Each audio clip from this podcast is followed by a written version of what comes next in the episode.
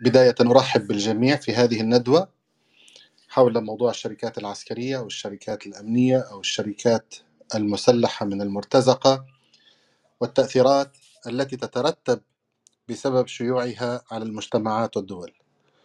تعتبر هذه الظاهرة ذات أبعاد متعددة وموضوعا مثيرا للجدل وأصبحت تشكل ظاهرة لا سيما بعد احتلال أمريكا للعراق والاستعانة بشركة بلاك ووتر لنفهم السياق بشكل أفضل سيتناول ضيفنا الكريم أستاذ فراس زياد توصيف هذه الشركات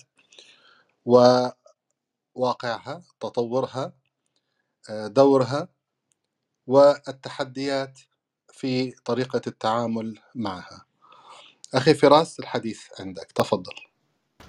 طيب شكرا لك آه، حسن. تحياتي لكل المستمعين والحضور.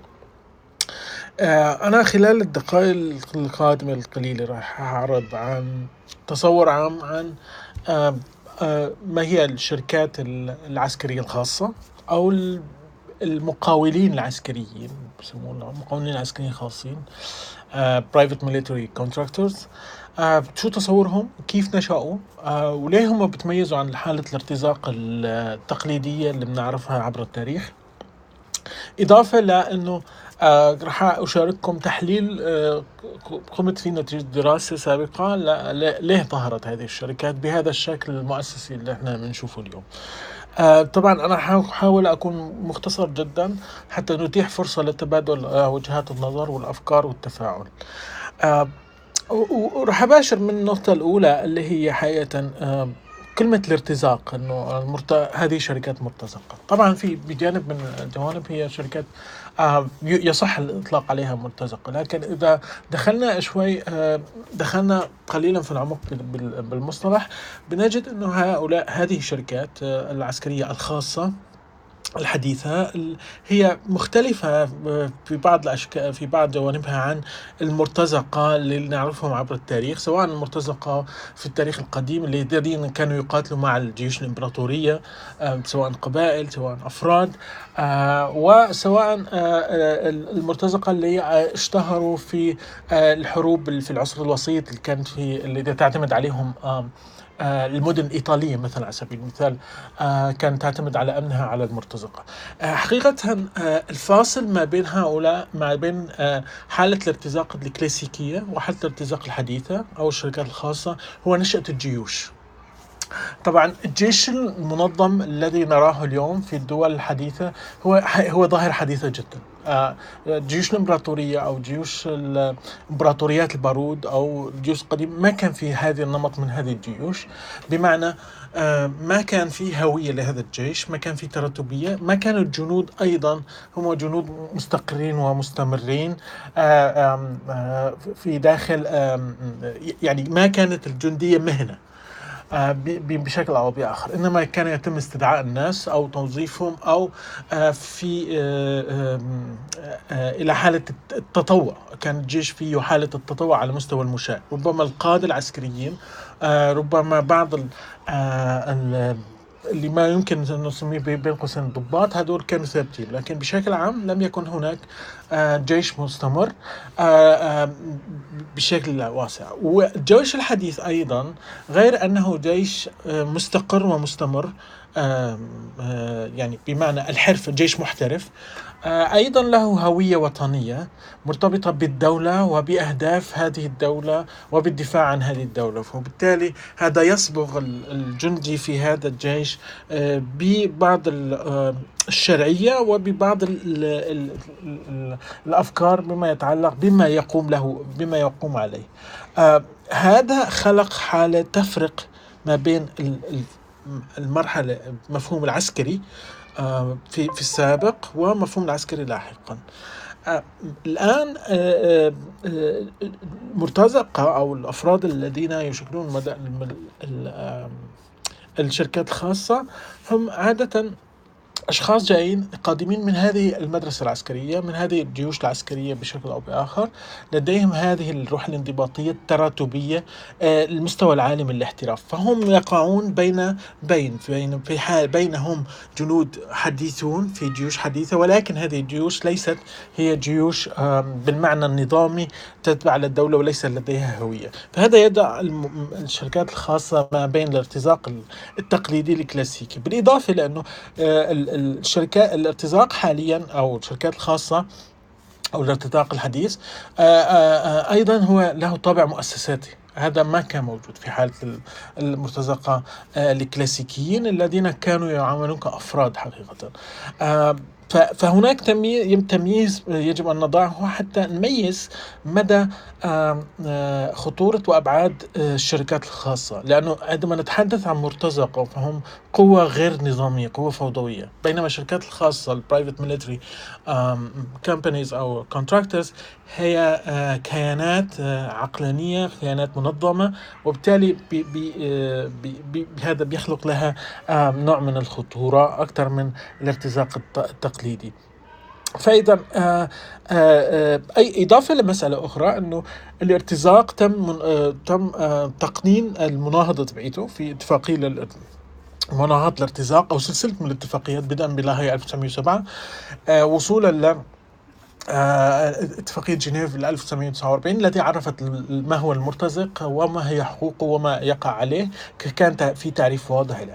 لكن الآن أصبح آه، من 2007 آه، لليوم بيتم العمل على توصيف الشركات العسكرية الخاصة بمستوى بعيد عن الارتزاق. سابقا كان يضعهم ضمن الارتزاق ولكن اليوم أصبحنا نكتشف أنه لا هم آه، خاصة وهذا ساهم في حرب العراق حقيقة آه، بتطوير المستوى القانوني كيف يتعامل مع الشركات الخاصة آه، المقاولين العسكريين الخاصين.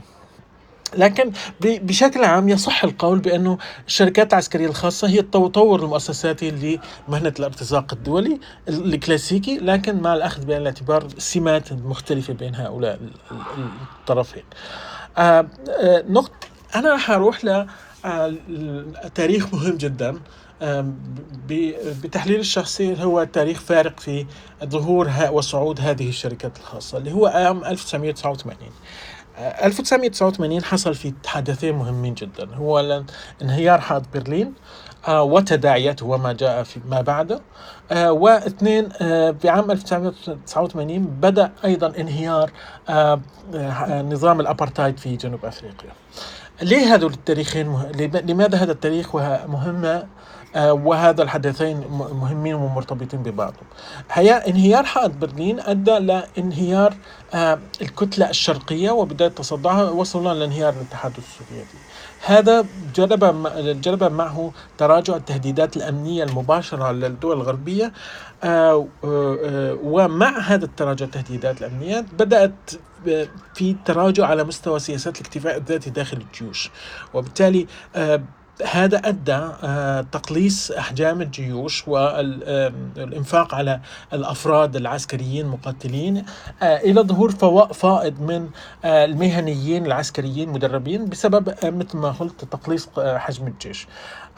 الأمر الآخر أيضا 89 وانهيار الاتحاد السوفيتي أو انهيار حرب برلين كان بداية صعود آه تبني واضح للسياسات النيوليبراليه التي كانت تهدف إلى تقليص دور الدولة آه آه ووظائفها في الحياة العامه وظائفها العامة.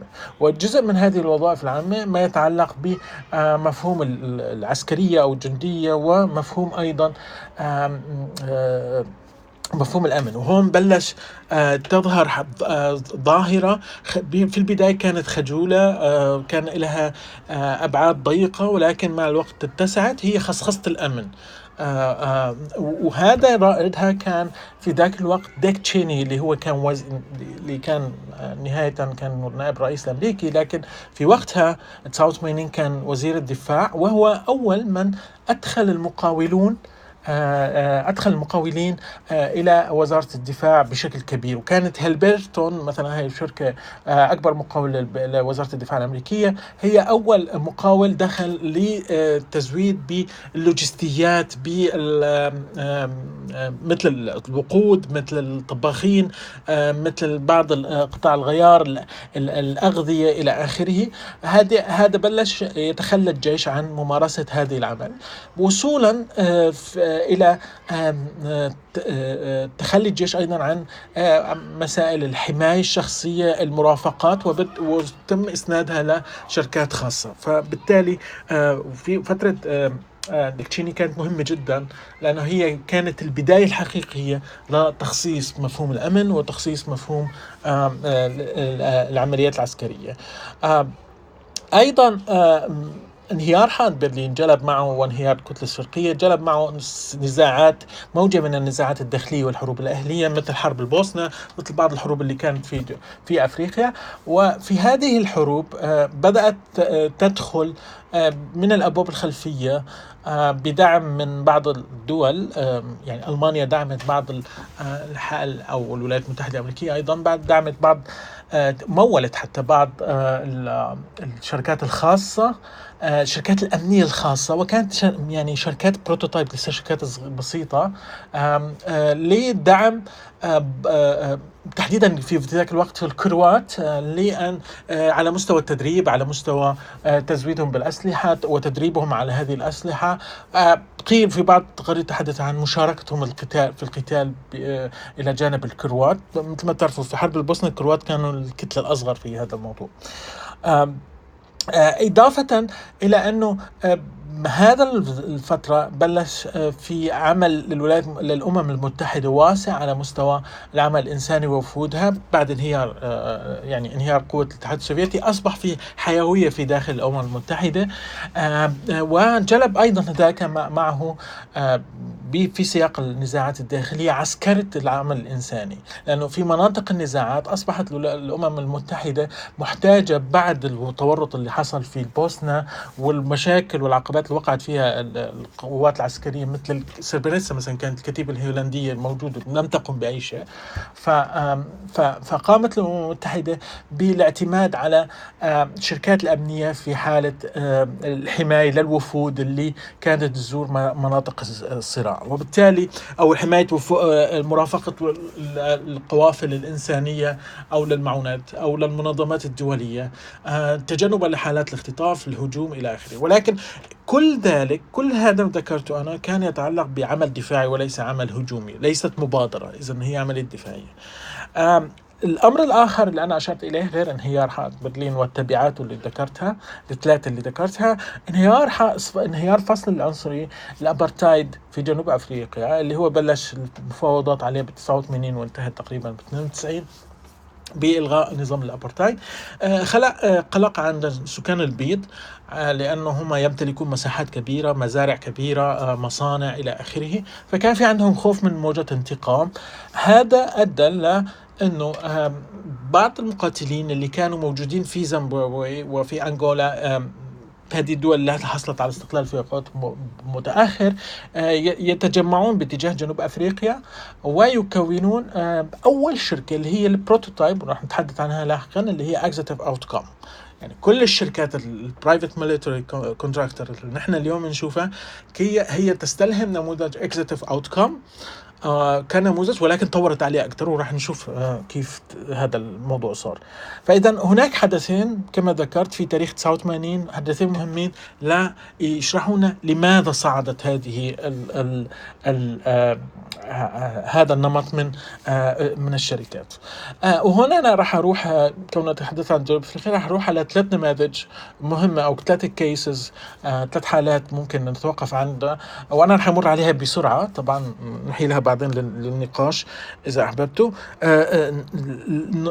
النموذج الأول هو اللي أنا تحدثت عنه هو ال Executive Outcomes اللي أسسها إيبن بارلو في عام 1989 كان جندي سابق واسس نموذج لشركة عسكرية خاصة معروفة آه، بأنها آه، تمتلك مستوى عالي من التدريب آه، مستوى أعلى من مستوى الشركات الأمنية في التسليح آه، آه، وحصل في. وقامت هذه الشركة اكزيتيف اوتكم بحماية آه، آه، المحميات وبحماية الملكيات الزراعية الواسعة للبيض في جنوب أفريقيا وبحماية أيضا يعني شكلت نوع من الحماية لبعض المقاطعات اللي هي أغلب سكانها من البيض تقريبا آه، لكن في منعرج مهم جدا في تاريخ Executive Outcomes اللي هو كان في حقيقة في حادثتين مهمات. لكن في أنا بدي أقول في حادثة آه، أشير إليها هي كانت بالحوالي ب 1991 عندما ساهمت تم استدعاء تم قام الجيش السيراليوني باستدعاء Executive Outcomes لمساهمة إلى جانب الجيش السيراليوني اللي كان ضعيف جدا. آه، آه، في في الحرب الأهلية وساهمت في ذاك الوقت مجموعة سافرت مجموعة من ال Executive Outcomes في أول ش- آه، مهمة خارجية تقوم بها مؤسسة عسكرية خارج نطاق آه، آه، النطاق المعتاد آه، لعمل المؤسسات المؤسسات الأمنية وفي عملية هجومية. يعني هذا كان الخط الأول اللي يكون فيه شيء هجومي آه، بخلاف عمل المؤسسات الأمنية اللي كانت أو الشركات الأمنية اللي كانت تقوم على حالة الدفاع وحالة التلقي. آه، عفوا أو التدريب يعني ما كانت في الميدان. وإذا كانت في الميدان فهي كانت في الدفاع لكن هذه كانت المرحله الأولى عندما خاضت اكزيتيف اوتكم قتالا إلى جانب الجيش السريليوني وطردت المتمردين من من مناطق التي فيها مناجم الألماس. آه آه آه وأيضا قامت بتقديم بعض الخدمات للشركة الألمانية في أنغولا. الأنغولا دولة نفط نفطية بامتياز في في أفريقيا. بموافقة الحكومة الأنغولية واستعادت بعض أجهزة الحفارات لتلك الشركة النفطية. وبالتالي هذا النموذج هو النموذج الأول اللي كان هو نموذج مؤسس قام على جنود سابقين على مستوى عالي من التدريب على مستوى آه، أعلى من المتوسط في التسليح على مبادرة هجومية. كل هذا مؤسس. هذا كان البروتو... ال- ال- ال- النموذج الأولي لشيء اسمه private military contractor ما لبث إنه ظهر عنا نموذج ثاني أسسه إيريك برانس. طبعا اللي أسسه هو أل كلارك بس المعروف لأنه إنه آه، إيريك برانس هو اللي أسس بلاك ووتر اللي هو النموذج الأهم والأكثر والأكثر تطورا آه وهي حاليا بلاك ووتر لم تعد بلاك ووتر اسمها صار اليوم آه اسمها أكاديمي آه فهي group كتير كبير حقيقه حاليا في مستوى الشركات الأمنية. إريك برانس كان ضابط في الوحدة في المشاة البحرية في مغاوير المشاة البحرية ثم انتقل وأسس آه فيما بعد بلاك ووتر وبلاك ووتر حقيقة له مقولة لافتة للنظر. كيف يعني هون بتشرح لنا كيف مفهوم خصخصة الأمن قد إيه هو متمكن في في هذه ال- في هذه المؤسسات. إنه إريك برانس بيقول شغلة إنه هدف مؤسستنا أن تفعل بجهاز الأمن الوطني بخدمة الأمن الوطني ما فعلته آه، FedEx ب- بالب- بخدمة البريد. فهو كان عم بيسأل سؤال اذا إنت بدك تبعت بريد فراح تختار البريد العام ولا راح تختار البريد ال FedEx Federal Express في ذاك الوقت؟ فهو يميز نفسه على إنه Federal Express. آه، أول مدير ل لا كمان آه، بلاك ووتر كان مدير لشبكة فنادق عالمية فهو كان مهتم عندما كان عم بيعمل ال presentation لشركته فكان مهتم بخدمة الزبائن فكان الفلسفة اللي بتنطرح فيها هذه المؤسسة أنها تقوم بتقديم سلعة هذه السلعة هي الأمن آه والأمن بكل معانيه الشاملة من التوسيع التي آه توسع إليها مفهوم الأمن يمكن ما يتسع المقام للحديث عن تحولات مفهوم الأمن بشكل عام ولكن هي تقد تسلع هذا الأمن وتقدمه للمؤسسات وللشركات ولمن يدفع في ذاك الوقت. وبلشت بلاك ووتر حقيقه تحصل على عقود في داخل آه، ال- ال- الولايات المتحدة الأمريكية من سواء من من مؤسسات عديدة في الولايات المتحدة الأمريكية من إكسون موبيل من شيل من وزارة الدفاع الأمريكية آم، من بعض الشركات اللي كان عندها استثمارات في الخارج وبالتالي آه، تدريجيا أصبحت بلاك ووتر آه، لها حيز أو حصة أو الأوسع في في السوق الأمريكي لخدمات الأمن ال- سواء الأمن المحلي أو العابر لأنه هم كانوا يقدموا أمن داخل كانوا يدربوا بلاك ووتر في فترة كانت تدرب آه، ضباط الشرطة أو الوحدات الخاصة في ضباط الشرطة في. في بعض الولايات. في بعض الولايات الأمريكية آه لكن بلاك ووتر انتقلت لمستوى أعلى أو مستوى مختلف دولي و اللي نحن عرفناها من خلاله اللي هو آه حرب العراق. حرب العراق حقيقة آه لها صلة بالشركات الأمنية في مرحلتين. في مرحلة 91 كما أشرنا أنه ديك تشيني أدخل ال contractors للعراق آه، لحرب العراق في 91 آم، ثم كان عن طريق هالبرتون. آه، ثم كان آه، في بعدين آه، بعد تقريبا إذا بتتذكروا كان في آه، حملة على الصومال كانت فاشلة جدا للمارينز الأمريكي للولايات المتحدة الأمريكية في عهد بيل كلينتون. بعدها جاءت 97 آه، اللي هي عملية ثعلب الصحراء اللي اللي بعد ثعلب الصحراء بالضبط بدأت عمليات ترتيب وتهيئة المعارضة العراقية آه، لأن تكون آه، م- وتجهيزها ل- آه، آه، لانتظار لحظة إسقاط صدام حسين. آه، وهذا التدريب حقيقة اللي ساهم فيه بشكل كتير كبير هو الشركات الأمنية وعلى رأسها بلاك ووتر آه، اللي كانت مؤسسة في ذاك الوقت 97 كانت لسه جديدة بلاك ووتر فكان في لها تأسيس من البداية تدري آه، انخراطها في الملف العراقي على مستوى آه، لوجستيات تزويد الأسلحة ترب- التدريب على الرمايات ثم تدريجيا توسع دورها آه، مع 1000 2001 2003 آه، صار دوره آه، مهم جدا في داخل الولايات داخل في الملف العراقي. آه، في الاحتلال آه، الأمريكي للعراق انخرطت هذه الشركات الأمنية من اللحظة الأولى. كان في عندنا شركة امريكيه آه، بريطانية بالم- بالمناسبة آه، انخرطت مع الجيش الامريكي البريطاني. وكان بلاك ووتر اضافه لشركتين أو ثلاث شركات أمنية أيضا انخرطت في القتال لجانب الولايات المتحدة الأمريكية. القتال المباشر كان خاضه الجيش الأمريكي لكن في المرحلة اللي بعدها آه، من ثم من من بداية من تدريب آه، قوات آه، قوات محلية الحمايات آه، إضافة لبعض العمليات اللي هي مرتبطة بعمليات الاعتقال أو الملاحقة واللي إن شاء إذا بتتذكروا كان في 2004 آه، في هجوم في هجوم للجماهير على four wheels سيارة دفع رباعي كان فيها أربعة من بلاك ووتر قتلوا وأحرقوا وعلقوا على ال على ال على الجسر في الفلوجة. آه، في 2007 كان في آه، ش- القشة التي قسمت ظهر بلاك ووتر اللي هي إطلاق بعض ال- المنتسبين لبلاك ووتر النار على الناس في ساحة النسور في بغداد وقتلوا الناس بشكل عشوائي. وهؤلاء الناس تم المقاد... اللي كانوا موظفين بالبلاك ووتر آه، حاولوا بشكل قانوني تبرير فعلهم لكن في النهاية ح- ما حصل إنه هذه المشهد الأخير لبلاك ووتر بشكل سابق لها. وتم اعتقال ذلك هؤلاء وحكموا إلى أن عفى عنهم آه، آه، ترامب بالمناسبة. فهذا هو دور بلاك ووتر بشكل أو بآخر. آه، كان التدريب العمل العسكري العمليات الخاصة داخل إلى جانب الجيش الأمريكي. وأيضا أخذوا دور كبير في أفغانستان بالمناسبة جزء من تدريب الجيش الأفغاني جيش الحكومة الأفغانية التي كانت تسبق تسبق آه، آه، حكم طالبان هذا كان بتدريب من الشركات الأمنية الخاصة. آه، أيضا آه، بلاك ووتر إلى نقطة كثير مهمة. إريك برنس من شخص مهم من شخص من جانب آخر. إريك برنس هو انتقل من شخص كان من عائلة كاثوليكية مح... آم، بروتستانتية محافظة آه، في ميشيغان ثم انتقل إلى في منطقة اسمها هولند من آه، خل آه، من سلالة يعني من.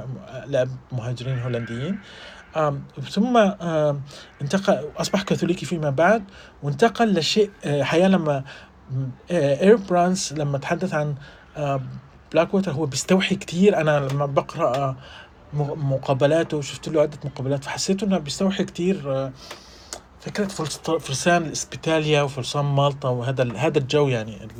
لكن حقيقة هذا مش آه، آه، استمر معه لأنه فيما بعد آه، بعد انهيار وجوده في الولايات المتحدة الأمريكية أصبح يعمل لمن يدفع، بالتالي هو راح عمل شركة في هونغ كونغ بلش يدرب الصينيين على الطيران وعلى ال drones اللي هن ما كان عندهم تدريب عليها اللي دربتهم على بلاك ووتر في شركة اسمها Frontier Services Group موجودة كانت في هونغ كونغ. وهذه الشركة بالمناسبة أغلقت نتيجة العقوبات الأمريكية بعد الحرب على أوكرانيا يعني ظلت مستمرة فترة طويلة.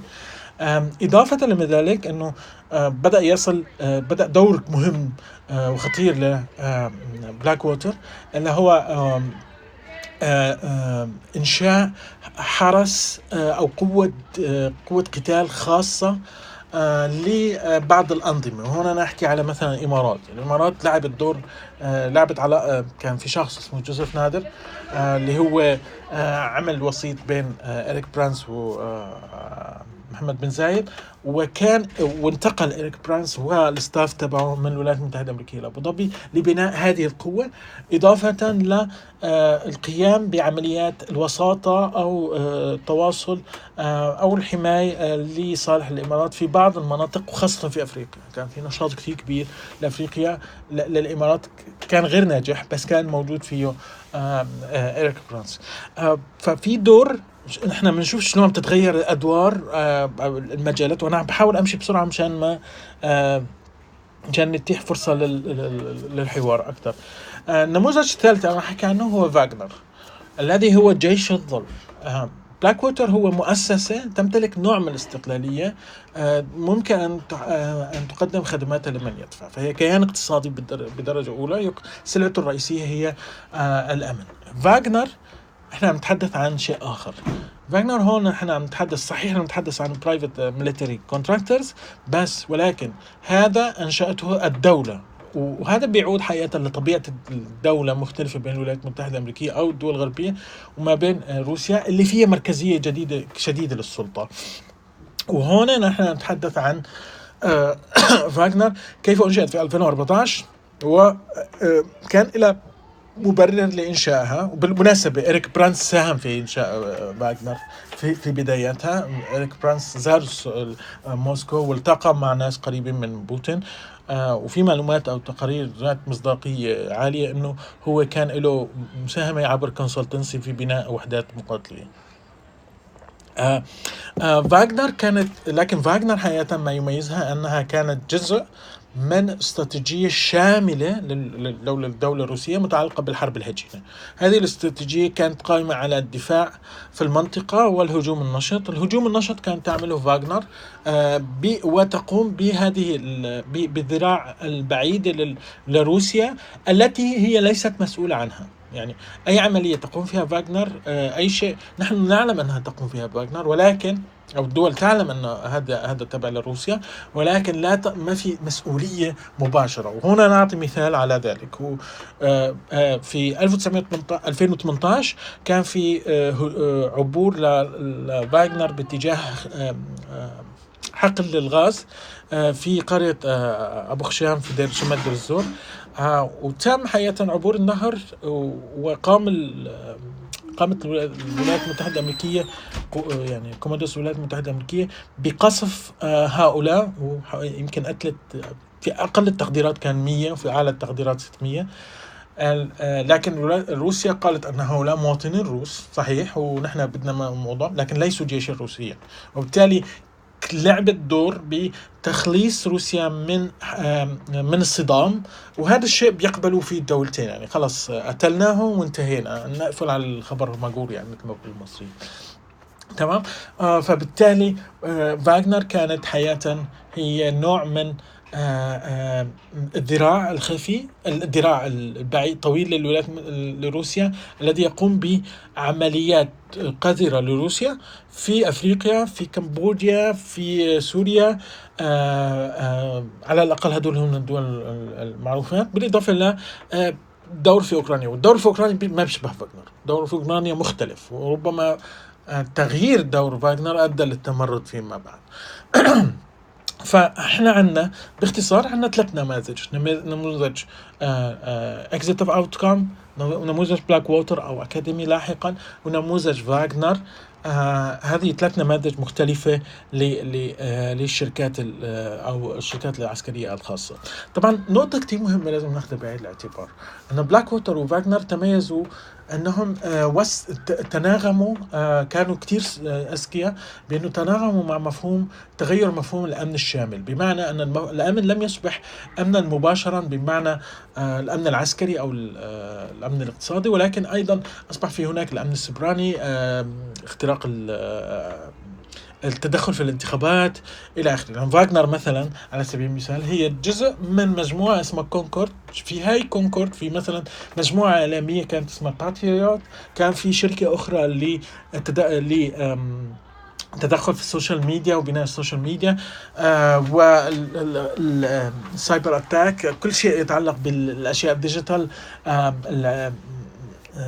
يعني الحملات العدوانية عبر ال digital وبالمناسبة العقوبات اللي كانت على بريغوجين الأولى كانت بسبب أنه كان تهم شركة تابعة له بالتدخل في الانتخابات الأمريكية اللي فاز فيها ترامب.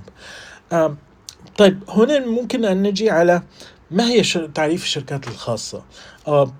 حتى إنه إحنا نقدر نضبط طبعا تعريف كتير صعب بس أنا حاولت أنا أضع تعريف ممكن يكون برأيي إنه لم شوي بجوانب ما هم ممكن أن نطلق على شركات عسكرية خاصة أو مقاولون عسكريين. أنا اعتبرتها هي كيانات اقتصاديه قانونيه ذات نمط نيو ليبرالي تقوم بمهام أمنية محددة في مناطق ترسل إليها وهي تقوم بتسليع الأمن وتسويقه للدول مبرزة الميزة التي تتمتع بها تلك الشركات من حيث الكفاءة العملياتية العالية سواء في المجال الأمني البحت أو في مجالات الإمداد واللوجستيات. وكذلك هذه الشركات تعمل خارج النطاق القانوني والبيروقراطية الرسمية أي أنها لا تلتزم بقواعد الحرب والاشتباك والأسر. آه طبعا آه تسليع الأمن آه كما أشرت أنه يشمل بكل أنواع الأمن اللي ممكن نحن نشير إليه. طبعا مستقبل هذه الصناعة إذا ممكن نسميها ال industry هي صناعة ال private military services أو ال contractors هي حوالي 258 بليون دولار في العالم. آه ومتوقع هذا الرقم في 2022 تقديرات 2022 آه متوقع إنه تكون ب 2030 حوالي تصل لحوالي آه ما بين 450 ل 500 تريليون 500 مليار دولار. فيعني نحن بنحكي على نص تريليون دولار وهذا حجم حقيقة يعني كبير ليس مش قليل. وفي نمو تقريبا نمو مركب لهذه الصناعة تقريبا 8.6 فهذا نمو أنا أعتقد أنه هو نمو كبير. طيب ما هي فرص اللي لتطور هذا القطاع مستقبلا؟ أنا برأيي أنه هناك فرص لهذا القطاع للتطور من جوانب عديدة لكن أنا حقتصر على ذكر جانبين برأيي هن الأهم. آه وربما أنا أختم فيهم هدول النقطتين. آه هذا القطاع آه لديه فرصة للنمو من جانبين. أولهما يتعلق بالصين. الصين الآن داخل الجديد الصين والهند هم من آخر الداخلين لموضوع التأسيس أو الاستفادة من خدمات الشركات الأمنية. الصين اليوم عم تكون شركاتها آه آه وهذه بلشت تستخدمها في أو أول مكان بلشت تستخدمه كان في أفغانستان وفي كازاخستان. الصين لديها مشروع اسمه الحزام الطريق كما تعرفوا وهذه المشاريع هي مشاريع عبارة عن مدن أو تجمعات كبيرة آه للاستثمار في الب...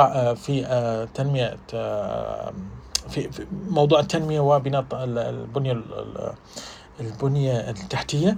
طبيعة الاستثمار الصيني أنه يجلب كل شيء مثل من الإبرة للصاروخ صيني بيكون. وبالتالي في يحتاج كالتكتل البشري الموجود حماية وهذا يقوم به شركات أمنية. بدأت تنشئ شركاتها الأمنية الخاصة اللي كانت اللي بلشت هي تتبع عليه وحدة تم إنشاء مؤخرا وحدة أمن تابعة للجيش الصيني أو لهيئة الأمن القومي الصيني. آآ هي بدأت تشرف على على على الخدمات الأمنية للشركات الأمنية. ومع تطور الوضع الوجود الصيني في أنا أعتقد إنه هو راح يروحوا لتوسيع مهام هذه الشركات ليكون في لها تأثير داخل الدول اللي هي موجود فيها. آه، تاني شيء آه، تاني جانب آه، برأيي أنه هو راح يسمح بتوقع نمو لهذه الصناعة ونمو لعمل الشركات من نمط بلاك ووتر تحديدا يعني أنا بحكي. يعني وجود بلاك ووتر لتبني فاغنر للشركات لدول معينة. هذا آه، هذا أكثر شيء أنا بحكي عنه. آه، مع الانحياز للتعددية القطبية أو أو أو سياق نزاع القوى الكبرى فاحتمالات الحروب ال proxy war حروب الوكالة هو شيء آه، بيكون. آه، بيكون شيء لا يمكن تجنبه حقيقة وتصبح هذه الشركات آه، مطلوبة بشكل أكبر خاصة أنه تكاليف ال- تكاليف الحروب عم تكون تكاليف كتير كبيرة. آه، والحروب ال proxy war وهون رح نعطي مثال آه، مش بشكل مباشر ولكن مثال كتير كتير يخدم. ليبيا بالتحديد. ليبيا فيها هذا الشكل اللي هو فيه proxy war فيه تدخل لفاغنر ك آه، ك contractor لصالح حفتر بهذه الحرب.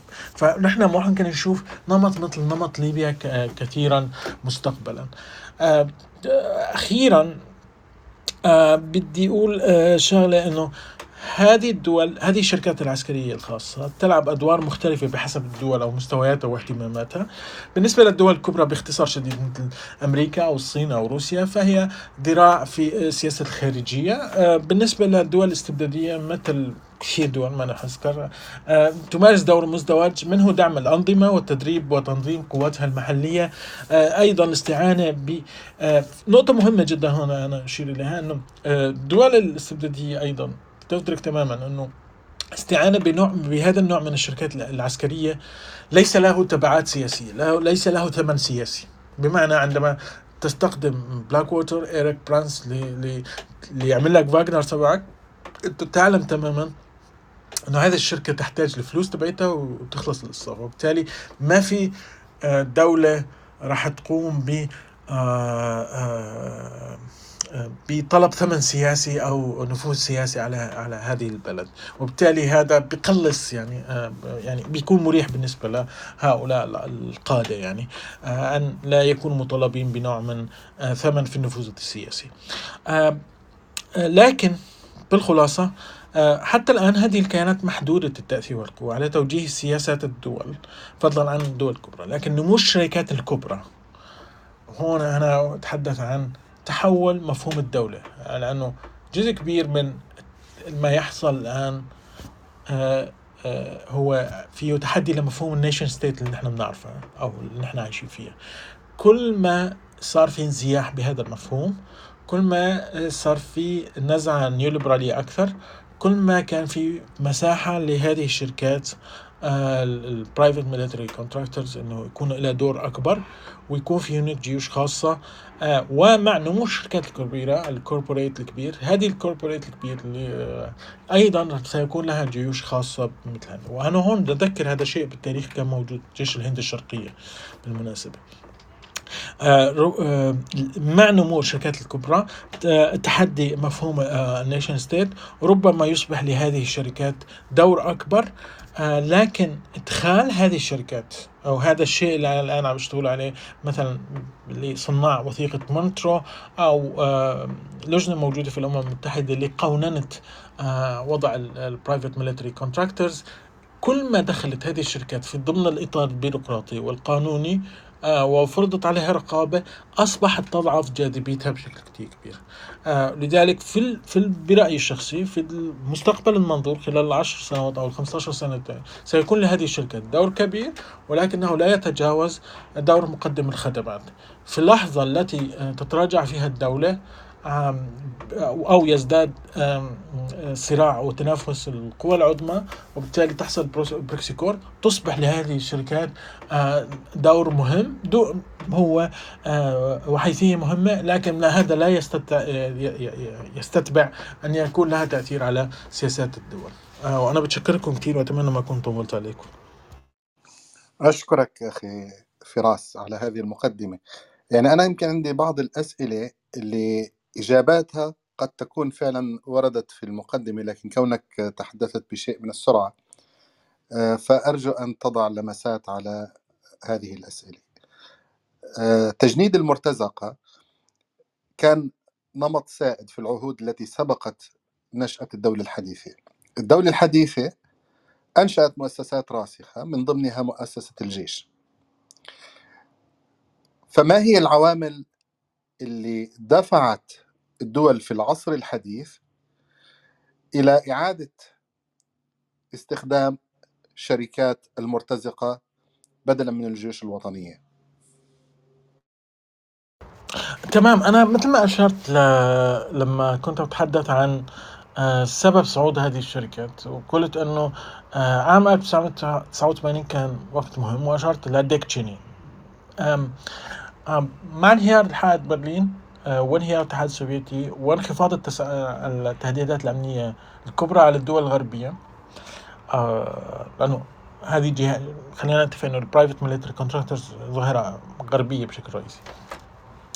آه، آه، بدأت التوجهات ب الأفكار باتجاه تخفيض قوة الجيش. آه، والاعتماد على المقاولين الخارجيين في تقديم الخدمات آه، بما يتعلق في حالة الأمن. بالإضافة لما مثل ما ذكرت لا حدوث نزاعات أهلية آه، أيضا لا يريد أحد أن يعني يصرف فيها دم فبالتالي كان يوكلوا آه، بعض الأشياء اللي متعلقة بالحماية وبال بالحماية وبالتدريب للشركات الخاصة. بشكل رئيسي هذا يمكن أنا أعتقد هذا بيجيب على سؤالك يعني بعد انهيار الاتحاد السوفيتي أو بداية عقد التسعينيات آه، وجدت آه، فرصة لهذه الشركات أنه تصعد أن تتحول من مجرد شركات أو نموذج أمني بسيط آه، حدوده ضيقة إلى أن يكون مساهم أكبر ويحل محل الجيش. فكرة متعلقة بخصخص الأمن فكرة خصخص الأمن هي الفكرة الأساسية. تمام. يعني أنت عندما تتحدث عن فكرة خصخصة الأمن يعني هل يتوقع أن يتضاءل أو تتضاءل أدوار الجيوش كثيرا في المستقبل القادم وتتعاظم أدوار شركات الأمن المرتزقة؟ حقيقة هذا كان آه، صحيح جدا جدا جدا آه، حتى الحرب الروسية الأوكرانية. آه، لأنه لو تلاحظ معي الحرب الروسية الأوكرانية في أحد مشاكل إذا بنتفق إليها مشكلة الذخيرة. الذخيرة التقليدية اللي هي ذخيرة المدافع والدبابات. وهذا يشير إلى أنه الصناعة العسكرية والبنية التحتية للتصنيع العسكري كانت منصرفة باتجاه الأسلحة الذكية ذات التكلفة العالية. آه، بي بي وما كانت على مستوى كميات كبيرة بالمناسبة يعني. اليوم لما نحكي على الصاروخ الصاروخ البريطاني اللي زودت بعيد المدى اللي زود فيه الولايات المتحدة الأمريكية آه، بريطانيا آه، اوكرانيا كان عندهم بضع مئات يعني مش ما بنحكي على آلاف. آه، فهذا بي بيخليك تشوف إنه الدول كانت تذهب على smart small army هذا هو كان الفكرة SSA يعني عرفت كيف؟ آه، إنه تعمل جيش صغير آه، لكن الآن نشوف نحن بعد انتهاء الحرب الأوكرانية ما هي الدروس المستخلصة؟ احد الدروس المستخلصة إنه لا لازم يكون عندك جيش آه لازم تكون موضوع الامن سلعة لازم تكون الدولة قوية ممسكة بها لكن على على الطرف الآخر هذا على مستوى ال ال ال على الصعيد الأوروبي خلينا نقول. لكن على مستوى الدول الهشة أو المناطق ذات الهشاشة العالية لاحظنا إنه آه، ما حصل عكس تماما اللي هو الاعتماد على قطاع على على على على الشركات الأمنية سواء في أفريقيا وسواء في آه، في سوريا والعراق. وهنا أنا أتوقف عند مالي بالتحديد. مالي آه، فاغنر آه، استطاعت أن تخرج على دفعتين طبعا. آه، استطاعت أن تخرج الجيش الفرنسي. وبالتالي هون السؤال آه، ببلش كتير يعني يحتاج تحليل حتى واحد يقدر يستخلص الدروس. لكن أنا برأيي الشخصي على مستوى المناطق المستوى الأوروبي ربما هو هو راح يكون في اهتمام بوجود جيوش. على مستوى التدخل ما بعد الحدود يعني تدخل في المناطق البعيدة آه، برأيي أنه راح يكون في استراتيجيات هجينة. آه، هذه الدول لا تستطيع أن تعتمد آه، هذا نراه شفناه بأفغانستان بشكل كثير مهم ما تقدر تعتمد على جيشها بس. لأنه الصراعات خارج الحدود أصبحت تتميز بأنه هي ممتدة زمنيا تمتد على زمن طويل. يعني مش انتهى حرب الحرب تبعت تدخل الولايات المتحدة الأمريكية بال 91 ضد العراق. حرب لعدة أسابيع وتنتهي وخلصت. هذا النوع من التدخلات السريعة أو مثلا تهجم على بنما تخطف الرئيس وتنتهي القصة هذا النوع من التدخلات يبدو أنه لم يعد متاحا آه، يعني آه، بعد الآن. ولذلك التدخلات الطويلة ربما تحتاج آه، نوع من الشركات إضافة للجيوش. يعني راح يكون في استراتيجية هجينة في حالة التدخل البعيد. إضافة لمسألة يا أخي أختم فيها سياق نزاع الدول راح يكون فيه proxy war وبالتالي في نزاع داخلي قد لا تكون لك مصلحة أن تتدخل فيه بجيشك أو ما عندك الأرضية القانونية تتدخل فيه بجيشك. وبالتالي هون راح تخدمك كثير الشركات الأمنية للتدخل إلى جانب الطرف الذي أنت تؤيده في المعادلة الداخلية. أنا أتمنى أكون جاوبت على سؤالك لأنه تمام لكن طبعا هذا بيتفرع عنه سؤال أو أكثر. يعني مثلا عندما نتحدث عن الشركات الأمنية وتدخلاتها مثل فاغنر في ليبيا أو في مالي آه، أو في سوريا. هل يمكن أن يتصور أن تدخل هذه الشركات الأمنية يكون لتحقيق أجندات خاصة بها أو خاصة آه، بالدولة التي تحسب عليها؟ خاصة بالدولة التي تحسب عليها. يعني يعني مثلا هل بال بال بالسب هو سبلاير هو مزود خدمة. تمام لكن هو آه، مزود خدمة مفتوح يعني هل يستطيع يعني هل تستطيع بريطانيا مثلا أن توظف فاغنر أم أن توظيف فاغنر حصرا على حكرا على روسيا؟ جميل. آه أنا ذكرت ثلاث نماذج للشركات. نموذج محلي وهو اللي كان prototype لهذا وفي نموذجين مهمين توقفت عندهم. نموذج بلاك ووتر اللي هو بيقدم خدمة لكل واحد. وأعطيت مثال إنه هو آه إريك برانس وبلاك ووتر قدمت خدمة للصينيين. Frontier Service Global Service اللي هي كانت في هونغ كونغ قدمت خدمة للصينيين. هن أعداء الولايات المتحدة الأمريكية وهو أمريكي.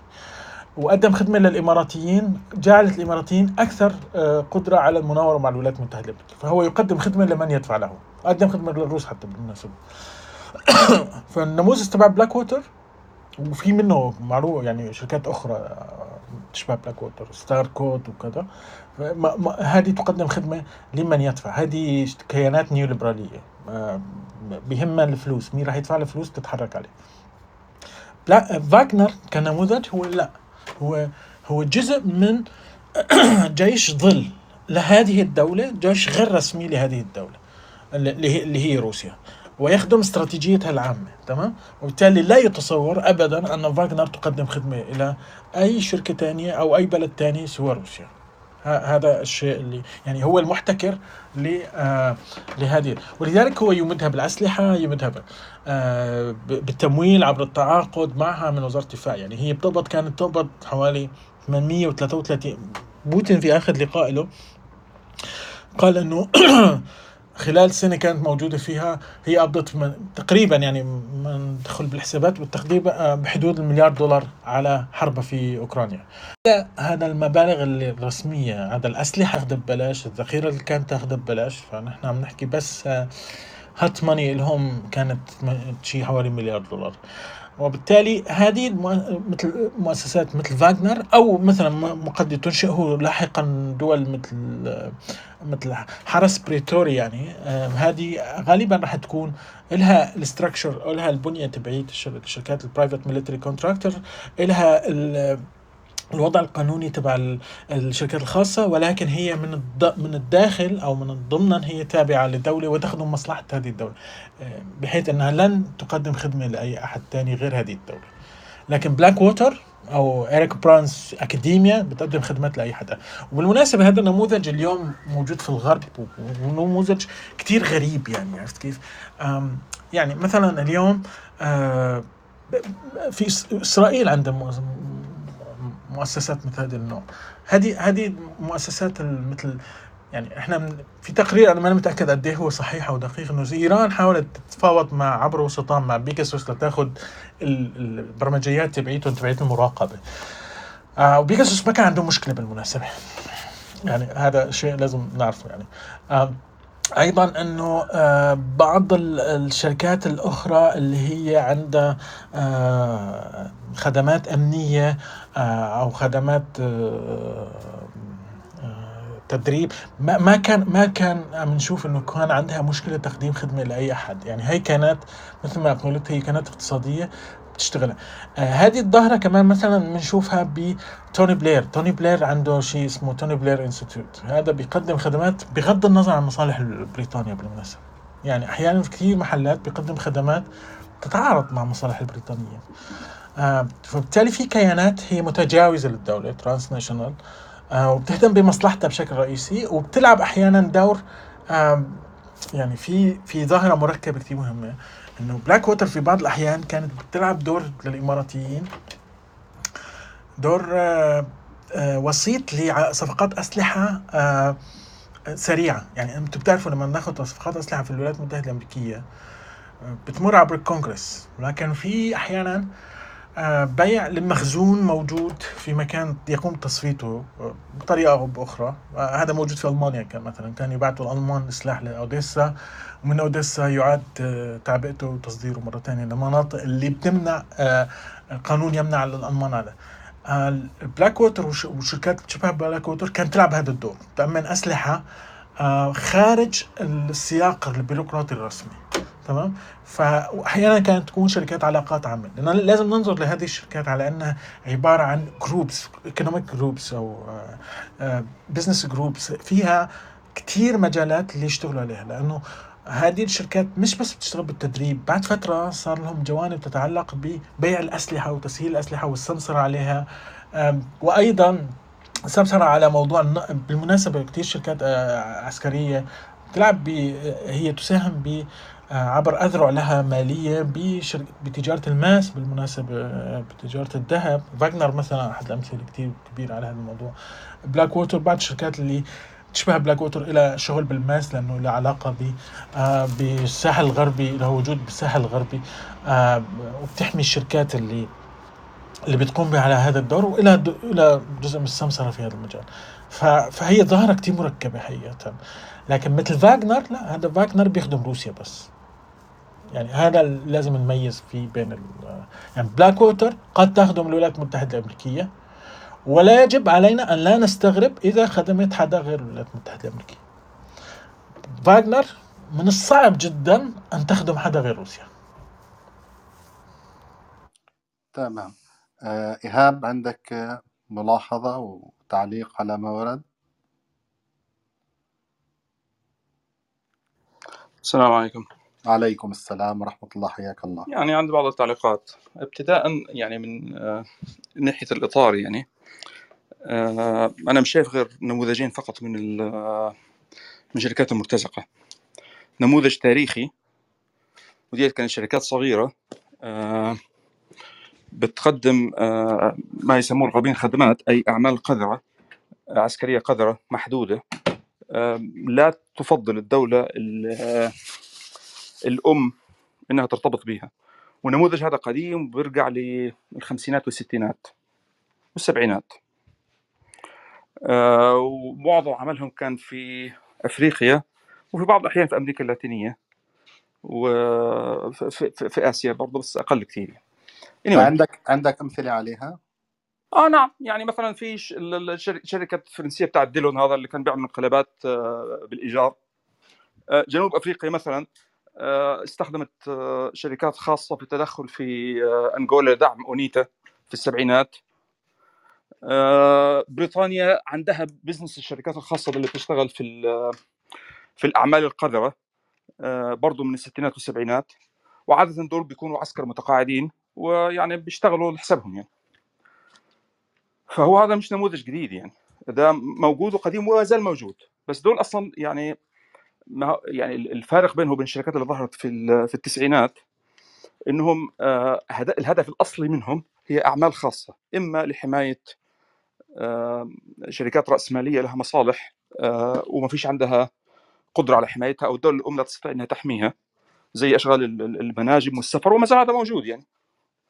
وده له جزء ثاني برضه من اللي هو آه، يعني جزء بيسموه white collar اللي يعني ناس تلبس بدل risk analysis. يعني مثلا كيسنجر عنده risk analysis company بت آه، بتنصح الشركات آه، اللي عاوز يسرق يسرق فين؟ يعني إيه الأماكن المناسبة للسرقة؟ وكيفية تسليك أموره في السرقة؟ يعني لكن ما بتقومش بأعمال الحماية اللي بيقوم بالأعمال ال- ال- ال- ال- العضلات هي الشركات الخاصة الصغيرة ديت. آه، الجديد كان في التسعينات وده متعلق ب آه،. آه، مش بس خصخصة ال- الجيوش ده متعلق بالعقلية الرأسمالية نفسها. يعني العقلية الرأسمالية مع صعود مع صعود اللي بيسموها النيو ليبراليزم اللي هو ال- ال- ال- التصور المحافظ الجديد لل- للرأسمالية. آه، بدأت تبحث في في خصخصة الجيوش وخصخصة مش بس الجيوش يعني الغرب مثلا بيخصخص أي شيء ممكن تخصخصه. ال- آه، ترخيص السيارات مثلا حاجات غريبة جدا بتخصخص يعني. أي شيء بإمكان الحكومة أنها تعمل عليه آه، عقد. وتأجره بتع- بتأجره فمن ضمن الموضوع ده برضو كانت مسألة الحكومة الأمريكية لما قررت إنها تخرج من التجنيد للجيش محترف. هذا صغر حجم الجيش كثير ونتيجة كده يعني من ناحية اقتصادية لما تقوم بهجمة استعمارية ما فيش عندها آه، حجم كفاية لاوقات الاستخدام العالي. ده زي بالضبط الطاقة الكهربائية. أنت لما تحط مثلا آه، مولدات طاقة. مشكلتك إنك أنت لازم تحط مولدات طاقة لأعلى فترة في اليوم. والكلام ده مش مش يعني مش اقتصادي مش مناسب اقتصاديا لأنه معنى كده إنك أنت بتصرف تكاليف ما تستخدمهاش. فلازم تدور على طرق أخرى لتخفيف الأحمال. إما بإنك تشتري مثلا وقت الذروه أو إنك أنت تغير التسعير أو حاجة زي كده. فهو ده اللي بيحصل بالضبط مع الجيش. يعني أنت هم أنت بتتعامل مع رأس ماليين. هم بيفكروا في أي شيء من وجهة نظر مالية يعني. فالمسألة إنك أنت لما لما تحط جيش محترف هو أصغر وتكلفته أعلى. فلو حاولت تزيد حجمه ده بي بي بيرتب عليك أعباء كبيرة. فالنتيجة إنك أنت لازم تكون قادر على إنك أنت تصعد حجم الجيش بسرعة في أوقات الحاجة. فبتيجي مسألة إنك أنت تعمل عقود. والعقود دي تختلف يعني لما أشار إلى أخونا فراس مثلا بخصوص الهاليبرتون مثلا دي كانت كانت عقود معظمها متعلق بخدمات مش قيام بأعمال قتالية مباشرة. فده كان ال- ال- المرحلة الأولى من الخصخصة اللي هي إنه في خدمات بيحتاجها ال- ال- الجيش زي مثلا إنك أنت تبني قواعد زي إنك أنت تنشئ طرق زي إنك أنت ممكن تمد بال- بال- بالبنزين زي بتمد بالأطعمة. ده كان أول مرة ال- النموذج هذا استخدم على مستوى واسع يعني. لأنه دي كانت أول حرب دخلتها أمريكا مح- مح- محسوسة الحجم يعني بعد حرب فيتنام اللي انتهى فيها التجنيد. فده مسألة متعلقة بكيفية البنية الرأسمالية نفسها. ال- ال- ال- البلاك ووتر مش مش بس بلاك ووتر على فكرة في شركات أخرى ثانية زي مثلا في حاجة اسمها داين كورب آه، يمكن أضخم حتى من أكاديميا دلوقتي. المهم فالشركات ديت بتورد مقاتلين ومترجمين آه، ومدربين. فده تصاعد للموضوع ومتعلق بالبنية الرأسمالية. الفارق بين الشركات ال- أو النموذج الجديد والنموذج القديم متعلق بأنه هل هي بتشارك في العمليات العسكرية كجزء أو كرديف للجيش ولا لا؟ الشركات القديمة كانت تست- بتستخدم في أعمال قذرة ال- الدولة الاستعمارية مش عاوزة تت- تتهم بيها زي مثلا إنك تدعم انيتا في السر زي مثلا إنك أنت تعمل انقلاب في جزر القمر في السر وتقول أنا ماليش دعوة. يعني أنت مالكش غطاء من آه اسمه إيه ده من آه هيئة تشريع الاستعمار ال- الأمم المتحدة فلازم تستخدم أغطية مستورة يعني. لكن ال ال ال الشركات الجديدة ديت هي متعلقة بزياده القدرة أو تم أو إمداد الجيوش ال- النظامية بقدرات أكثر في أوقات الضرورة. فلذلك أنا مش شايف فرق مثلا بين آه، عصابة آه، آه، عصابة فاغنر مثلا وبين عصابة برنس. بالمناسبة برنس ما آه، مجرد ولد طالع من الشارع يعني. ديت عيلة عيلة العيلة عيلة بليونيرات مش مليونيرات. وأخته وزيرة ال- التربية السابقة. فديت يعني آه، أنت بتتكلم عن عظم النظام الراسمالي نفسه. مش مهرجين طالعين من ما فيش يعني. آه طيب. فعودة اللي كنت بقول فيه فأنا مش شايف غير نمطين بس. النمط ال- ال- ال- ال- الصغير وما زال موجود. وبيقوم بخدماته التقليدية. والنمط الكبير ده اللي هو النمط المؤسسي المرتبط بالجيوش. بالمناسبة ال- النقطة اللي عاوز أقولها الأخيرة بقى إنه مسألة إنه الشركات ال- ال- ال- الخاصة سواء كانت صغيرة أو كبيرة آه، يعني هي في النهاية مؤسسات اقتصادية والموضوع بالنسبة لها مسألة مالية مش دقيق لا على الصغيرة ولا على الكبيرة. لأنه أنت بتتكلمش على يعني لما يكون مسألة متعلقة بأعمال خاصة فعلا زي مثلا شركة عاوزة حماية عشان تقوم بالتنقيب في منجم بيسرقوا أراضي الناس. ده موضوع خاص الدولة ما بيفرقش معها أما مسألة إنه عصابه تروح تعمل انقلاب في جزر القمر يعني بلاش تهريج يعني.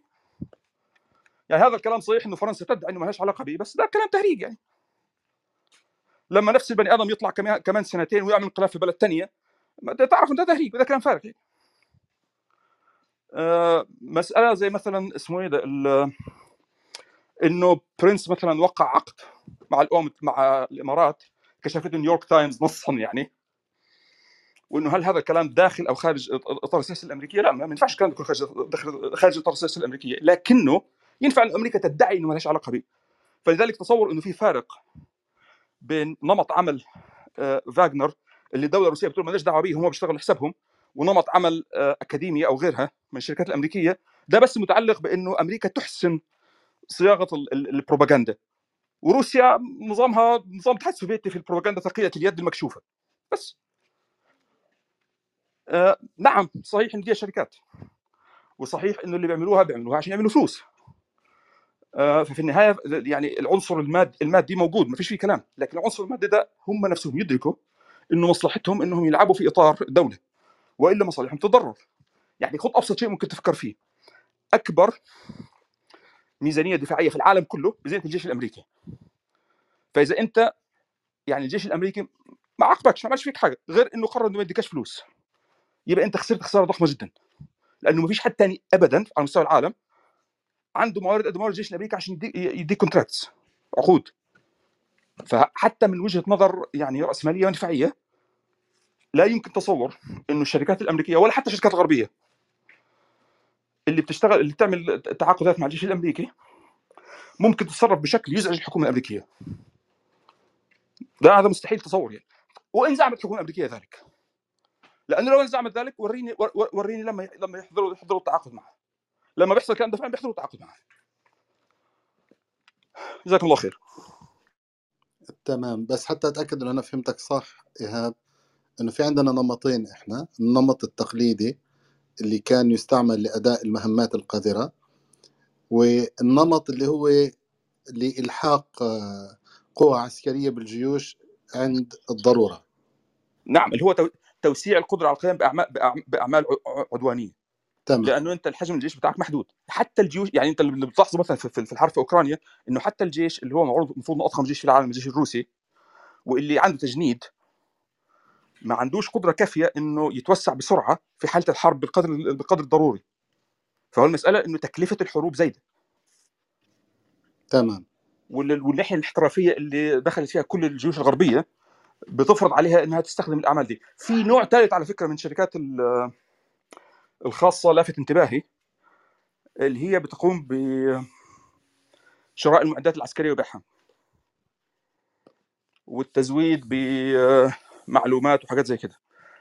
ديت يعني ما تقومش بالأعمال العسكرية مباشره بس هي من نوع شبيه مش بعيد كتير عنه يعني. يعني مثلا آه، في شركات خاصة بتشتري وبتبيع دبابات وبتبيع طيارات وغير طبعا ال- ال drones يعني. وده نمط لافت ويستحق التأمل يعني. ما أظنش إنه هذا النمط آه، بر مرة ثانية خارج إطار سياسة الدولة ال nation state يعني. آه، فهو برضه جزء من الإطار. ولكن ممكن يحصل مثلا إنه مصالح اقتصادية في دولة صغيرة تخلي شركة صغيرة تعمل شيء تحت الطاوله يعني لكن على العموم ده مش مختلف كتير عن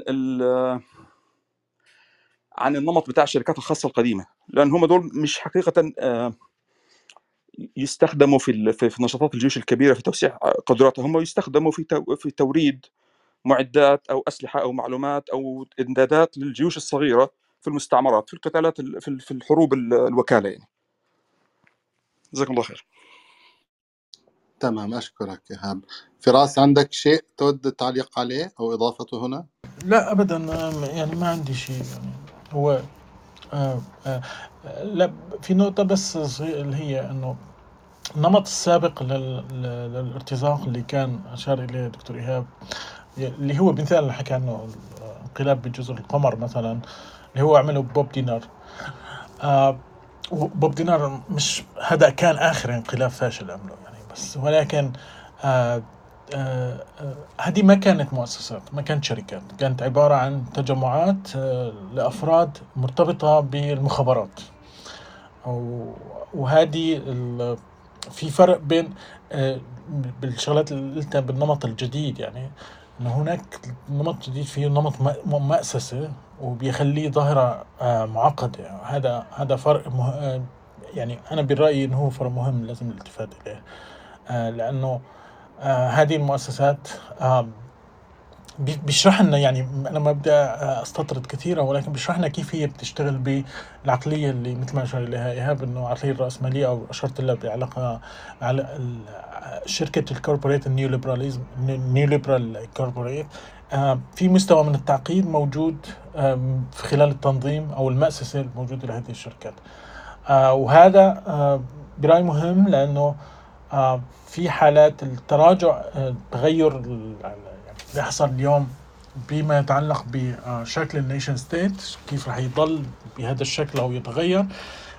بي بي بي بيلعب دور بأنه يزداد أو يضيق آه، آه، آه، قدرتها على التأثير هاي- بهذه الشركات يعني. بس هاي النقطة اللي حبيت نشير إليها. تمام. طيب فراس بالنسبة للشركات التي ذكرت مثلا شركة أكاديمي الأمريكية شركة بلاك ووتر بعدين كمان شركة فاغنر وفي شركات فرنسية وكندية وبريطانية إلى آخره. هناك تحديدا بالنسبة لفاغنر كونه تم ذكرها أكثر من مرة في أكثر من مثال. هناك من يقول أنه فاغنر هي أقرب إلى نموذج آه، حزب آه، الله في لبنان حزب الله في لبنان من نموذج بلاك ووتر أو الشركات الأمنية. يعني هي آه، ذراع عسكري امتداد لقوة دولية معينة يؤدي وظيفته حسب ما يتم آه، الأمر فيه. ما بعرف شو رأيك بهالحكي. هلا آه، أكيد بلاك ووتر أو آه، هذا النوع من الشركات أو فاغنر هي نوع مختلف. ما ما بتشبهها أنا ما ما كثير بقدر أطابقها بينها وبين حزب حزب الله لأنه هذه حزب الله أول شيء له وضع مختلف سياسيا يعني له وجود سياسي. هذه الشركات ما لها وجود سياسي. بمعنى إنه ما هي ما هي طرف رسمي في اللعبة السياسية. هذه الاعتماد الرئيسي عليها يعني الميزة الرئيسية فيها إنها لاعب غير رسمي.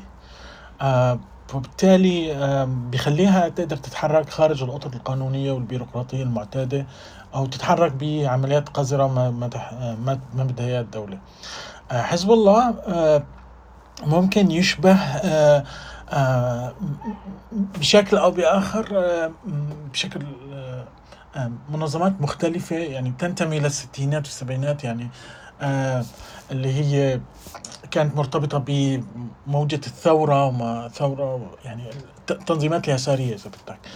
بس بس في فرق كبير حقيقة بين حزب الله وهذا. هذا لا يعني إنه حزب الله شغل شيء جيد أنا ما ما هون بس أنا عم نقول بشكل موضوعي لا هو مختلف. حزب الله ليس شركة آه ولا وليس لد وفي آه مكون ايديولوجيا عند حزب الله لا تمتلكه هذه الشركات الخاصة.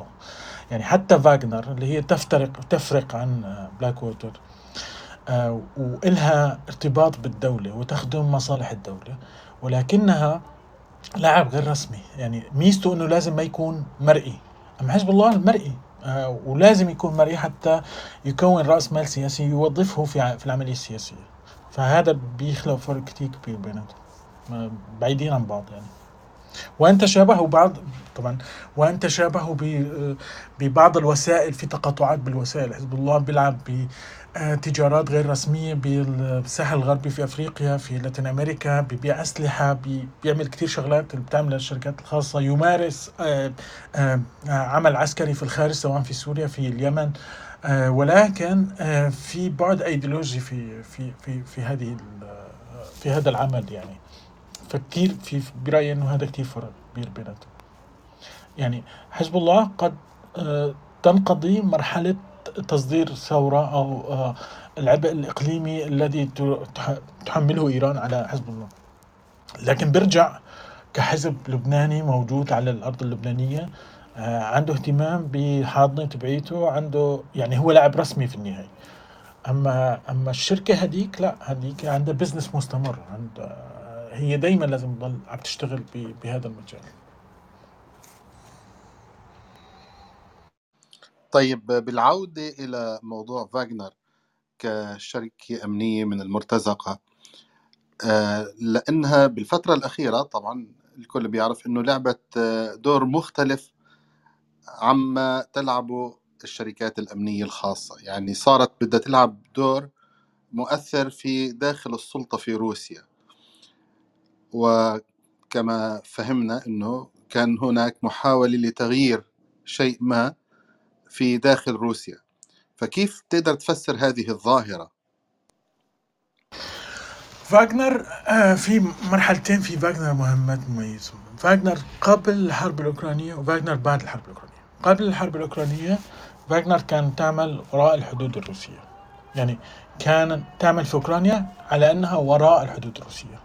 كانت تعمل في أفريقيا على أنها وراء الحدود الروسية. فبالتالي وعملها في أوكرانيا بال 2014 و 2015 كان قصير جدا آه، لكن الجهد الرئيسي لفاغنر كان هو في في أفريقيا بشكل رئيسي. آه آه الحرب الأوكرانية نقلت فاغنر لداخل اللعبه السي- الداخل الروسي وعندما تنق... تنقل مجموعة عسكرية مستقلة وبالمناسبة ما- ب- بروسيا الدستور الروسي أو القانون الروسي يمنع الشركات الخاصة. يعني فاغنر قانونيا وفق القانون الروسي هي آه، ليست شركة ليست كيانا قانونيا. يعني حاليا بيحاولوا يقوننوا آه، وصدر بعض القرارات. واللي امبارح كمان صدر آه، قرار آه، بيجبرهم على القسم بعد التعاقد. آه، وليست هي الشركة الوحيدة كمان آه، في داخل روسيا. وهذا تناقض كتير كبير. بس ولكن عندما تم نقل هذا الكيان العسكري إلى داخل روسيا إلى داخل ال- الشأن الداخلي الروسي غير الوظيفة تبعيتها نشأ تناقض آه، بين آه، وزارة الدفاع وفاغنر فاغنر. ما حاول يعني بريغوشين لم يحاول أن يعمل انقلاب. كان في هناك تمرد للإطاحة بوزارة الدفاع ضمن صراع ما بين الأطراف داخل السلطة الروسية. يعني حتى ناخذه بسقفه لل- للحدث اللي صار. آه لكن سبب ذلك التناقض هو انتقال فاغنر للمكان التي هو مساحة وزارة الدفاع الروسية. هو- هون بي- بيبرز التناقض لأنه تأسيس فاغنر على أنه تكون آم، نظير أو موازي لل, لل, لل آه، لوزارة الدفاع الروسية. وبالمناسبة التناقض هذا كان لمسناه كمان في سوريا. يعني قبل قبل ما يحصل آه، يعني كان هذا التناقض لكن لأنه بعيد ولأنه ما في له انعكاسات كبيرة. كان مسكوت عنه وهادي لكن كان في تناقض بين آه، فاغنر ووزارة الدفاع في سوريا. هذا الشيء ما بنشوفه مثلا في أفريقيا لأنه فاغنر تعمل لوحدها في أفريقيا. آه فاغنر تعمل لوحدها في ليبيا مثلا على سبيل المثال. آه فلذلك التناقض اللي حصل أو الصراع اللي حصل حصل لأنه تغيرت وظيفة فاغنر وأصبحت جيش نظير جيش داخل آه داخل اللعبه الداخلية هون. يعني هون في تغيير نوعي آه في دور آه في دور فاغنر وقادتها. أصبح لديهم طموحات سياسية. هذه الطموحات السياسية لم تكن موجودة قبل الحرب الأوكرانية شو قصدت إنه هي بتلعب لوحدها مثلا في ليبيا أو ربما في مالي؟ يعني وزارة الدفاع ما كانت موجودة يعني ما كانت تاخذ أوامر من وزارة الدفاع أو الأركان ولا كانت مرتبطة آه، إلا بتقرير مباشر لبوتين. يعني بريغوجين كان reported لبوتين بشكل مباشر. فما كان محتاج هو إنه ينسق مع شويغو أو جرامس- جراسيموف أو القطاعات العسكرية الروسية. ما هو بيقدر يشتغل لحاله يعني. صلاحياته لوحده هي بهذا الشكل أنا قصدت. تمام. طيب في هناك سؤال كمان بهذا الخصوص تحديدا. إنه مثلا الشركات اللي أنشأتها أو تشكلت في بريطانيا أو في أمريكا سواء أمنية عسكرية أم أمنية من باب تحليلات ودخول في لعبة الانقلابات أو ما شاكل آه، تجد انه هذه الدول لديها القدرة على حذف هذه الشركة أو استبدالها أو إنهائها بجرة قلم هل هذا الكلام ينطبق أيضا على واقع شركة مثل فاغنر في روسيا؟ أسهل أسهل بكثير في روسيا. آه في في في غرب ما بشخطة قلم بيقدروا يلغوا هذه الشركات. آه، إريك برانس تم بال 2007 الغوا له شركته وخرج خارج الولايات المتحدة الأمريكية. صحيح حاول يحافظ على علاقة م- يعني مع أكبر آه يعني اليوم نحن عم نحكي على آه 300 وكسو 300 وشوي الرقم اللي ذكرته أنا بال- بالبداية 380 مليار دولار. الولايات المتحدة الأمريكية تقريبا هي نص الكونتراكتورز اللي تبع سوق الخدمات الأمنية. وبالتالي لك مصلحة تحافظ على وجود بهذا السوق. ولكن هو أيضا آه، فتح مجالات في أسواق أخرى. فمش بس مش بالسهولة أنت تقدر تلغي هيك شركات في العالم الغربي. لأنه كمان السلطة متوزعة هنيك. بينما في روسيا السلطة مركزية كتير. فبيقدر ببساطة إنه يلغيهم. وهذا ما حصل حقيقة. يعني هو تم تصفيتهم بالتدريج آه، بالنسبة ل ل ل لفاغنر وبداية الحرب ال- ال- في في أوكرانيا من بعد بأخموت عمليا تدريجيا بدأ آه، يعني بدأ واضح إنه الصراع ينح- ينحاز باتجاه شويغو. وهون بدا بدأت عملية تصفية أش- آه، فاغنر ردا على عملية التصفية هاي قامت فاغنر بعملية محاولة التمرد هاي اللي صارت. وبالتالي آه في روسيا سهل أسهل بكثير عملية تصفية هذه ال- ال- القطاعات أو هذه المجموعات. يعني ما راح تعطيها فرصة ابدا تتحرك آه خارج إطار آه إطارها السياسي يعني بشكل أو بآخر. بس أنا ما ما كنت في الغرب مش بهالسهوله الأمور بتكون. يعني توني بلير أنت موجود في بريطانيا توني بلير يعني لا يكاد يخلو يوم من صحيفة أو نائب في البرلمان أو حزب بتحدث عنه وعن سياساته عن كيف عم بيتحرك توني بلير. ب- أحيانا بشيء لا يتلائم مع سياسة ال- ال- الحكومة البريطانية نفسها. تمام. إيهاب عندك شيء تضيفه في هذا المجال؟ نعم هو ابتداء أنا مش شايف فرق كبير بين فاغنر وبين آه، عصابة برنس يعني. يعني مسألة إنه عصابه فاغنر آه، قومية ويمينيه وما شابه. عصابة برنس والمرتزقة الامريكيه نفس الشيء على فكرة. هو أصلا محسوب على الحزب الجمهوري. وعلى أقصى يمين الحزب الجمهوري.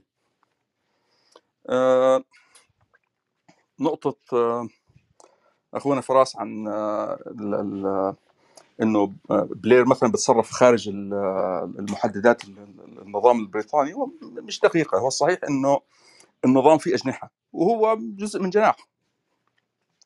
فنعم بتناقض مع أجنحة أخرى. يعني مثلا جرائم بلير قطعا مش مقبولة مثلا عند كوربن أما الرئيس الحالي للحزب محا... الحزب العمال تعجبه كثير يعني. هو هذا هذا النموذج بتاعه يعني. آه ونفس الكلام برضه على آه آه برنس وعصابته يعني يعني برنس وعصابته بيمثلوا خط معين في السياسة الخارجية الأمريكية وهذا الخط ما هواش آه بالضرورة محل إجماع فكون إنه يحصل مثلا إنه يحصل عليه اعتراض ما بيؤديش نتائج حادة لأنه حقيقة هو يفضل في إطار ال- ال- ال- الحزب اللي تمثل مصالح الأمريكية والخلاف عليها. جزاكم الله خير. تمام. آه، فراس؟ آه، أنا بس لا ملاحظ أنا ما حكيت عن قومية فاغنر وما قومية. أنا ما ح- لا مش مش أنت اللي حكيت هذا حسن اللي حكى. تمام. آه آه لكن أنا حكيت عن إنه طبيعة السلطة تختلف. آه وبالتالي وجود مركزية للسلطة في روسيا تسمح لهم بانهاء فاغنر لأنه هم اللي عفوا؟ لا لا خلاف على هذه النقطة. آه إيه، تمام آه يسمح. وبالتالي نحن شفنا هلا أصلا تقريبا فاغنر في حالة إعادة هيكلة آه بالحل بالوضع الراهن حاليا. أنت شو تقديرك لمستقبل فاغنر بعد ال... بعد م- مقتل زعيمها يعني؟ آه يمكن أنا شاركتك مرة كت- كتبت عن فاغنر آه فاغنر برأيي إنه آه بعد التناقض اللي صار وانحياز بوتين واضح إنه حسم أمره باتجاه المؤسسه الرسمية آه بيتم إعادة هيكلة هذه المجموعة لأنه آه أنا برأيي روسيا ما راح تتخلى عن الشكل تبع فاغنر. آه ممكن تتغير اسمها ممكن يعني إنهاء قيادتها انتهت قيادتها بهذا الشكل. آه لكن برأيي إنه دي يعاد هيكلتها من اول يعني مرة أخرى. آه وأطلاقها مرة أخرى للعمليات لأنه هي حققت كتير آه نتائج فعالة ل- لروسيا في أفريقيا وهذا شيء أنا برأيي ص- روسيا ما حتتخلى عنه. لكن ضمن إطار وترتيب مختلف يعني راح يكون الآن. والآن في عملية إعادة هيكل يعني تقريبا من تقريبا شهر يعني الانقلاب صار له شهرين أو أقل أو أكثر. لكن من حوالي شهر وجاي تقريبا بيكون في قرارات كتير بما يتعلق بالتعاقد مع آه، آه، آه، في وزارة الدفاع ال- ال- الروسية.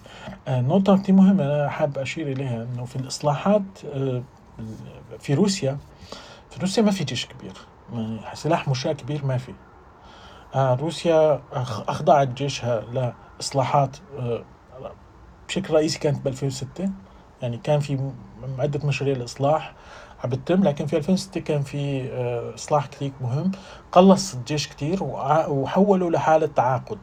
وبالتالي ال- الجنود المشاة في روسيا بيتعاقدوا لمدة ست أشهر أو سنة آه، وأحيانا ما بيستمروا. ففي كان تبديل turnover كثير كبير في الجيش الروسي. فالجيش الروسي بحالاته الطبيعية بيحت بيكون عنده حوالي آه، تقريبا بين 300 ل 350 ألف عسكري آه، آه، جندي مشاة. فبالتالي آه الآن عم بيتم تغيير نظام التعاقد لتوسيع المشاة. وأيضا هذا النظام التعاقد كان يشمل فاغنر بحيث أنه يحولون لشيء وسط ما بين جندي المشاة تابع لوزارة الدفاع آه و آه آه وحدة خاصة. يعني وهذا بالمناسبة في روسيا مثلا يمكن تعرفوا مجموعة قاديروف اللي هي القاد رئيس الشيشان عند هو عنده شيء بيشبه واجنر بالمناسبة اللي بي بيكون نشاطه داخل جمهوريته بالتحديد. يعني بالإضافة لبعض الأعمال اللي عم بيعملها هلأ ببلغراد أو كورسك أو, داخل أوكرانيا. لكن بالإجابة على سؤالك تحديدا أنا برأيي أنه روسيا لن تتخلى عن النموذج تبع فاغنر لكن سوف تعيد ترتيبها من أول وجديد وأن يكون قائدها مرشح من داخل ال- المؤسسة العسكرية الروسية. يعني ما بالضرورة يكون ضابط حالي تابع للأركان لكن ابن المؤسسة العسكرية وباتروشوف مثلا هو أحد الناس المرشحين حاليا ليكون قائد لفاغنر سابقا كانت قيادة فاغنر آه، من خارج المؤسسة العسكرية أو آه، من الناس اللي آه، متنافسين مع المؤسسة العسكرية. ضباط ولكن متنافسين مثل سورفيكين أو أو ميزتسيف أو هدول كانوا متنافسين مع المؤسسة العسكرية وخرجوا عنها لكن الآن أنا برأيي أنه هو بده يعيدوا هيكلتها ويرشحوا أشخاص بالت... ب... ب... بقب- مقبولين من من آه، المؤسسة العسكرية في روسيا. لأنه الحرب في أوكرانيا أحد ميزات الرئيسية أنه إعادة الجيش كقوة معقول يعني ذات آه، وزن معقول في السياسة الروسية. سابقا لح- لحد قبل الحرب ال- في أوكرانيا الجيش لم يكن له أي وزن في الجي في يعني ما كان عنده وزن عند بوتين على الإطلاق. اليوم لا هذا موضوع شوي تغير. مش كتير كبير بشكل كبير لأنه بوتين بيضل بوتين عنده قلق كتير كبير من الجيش.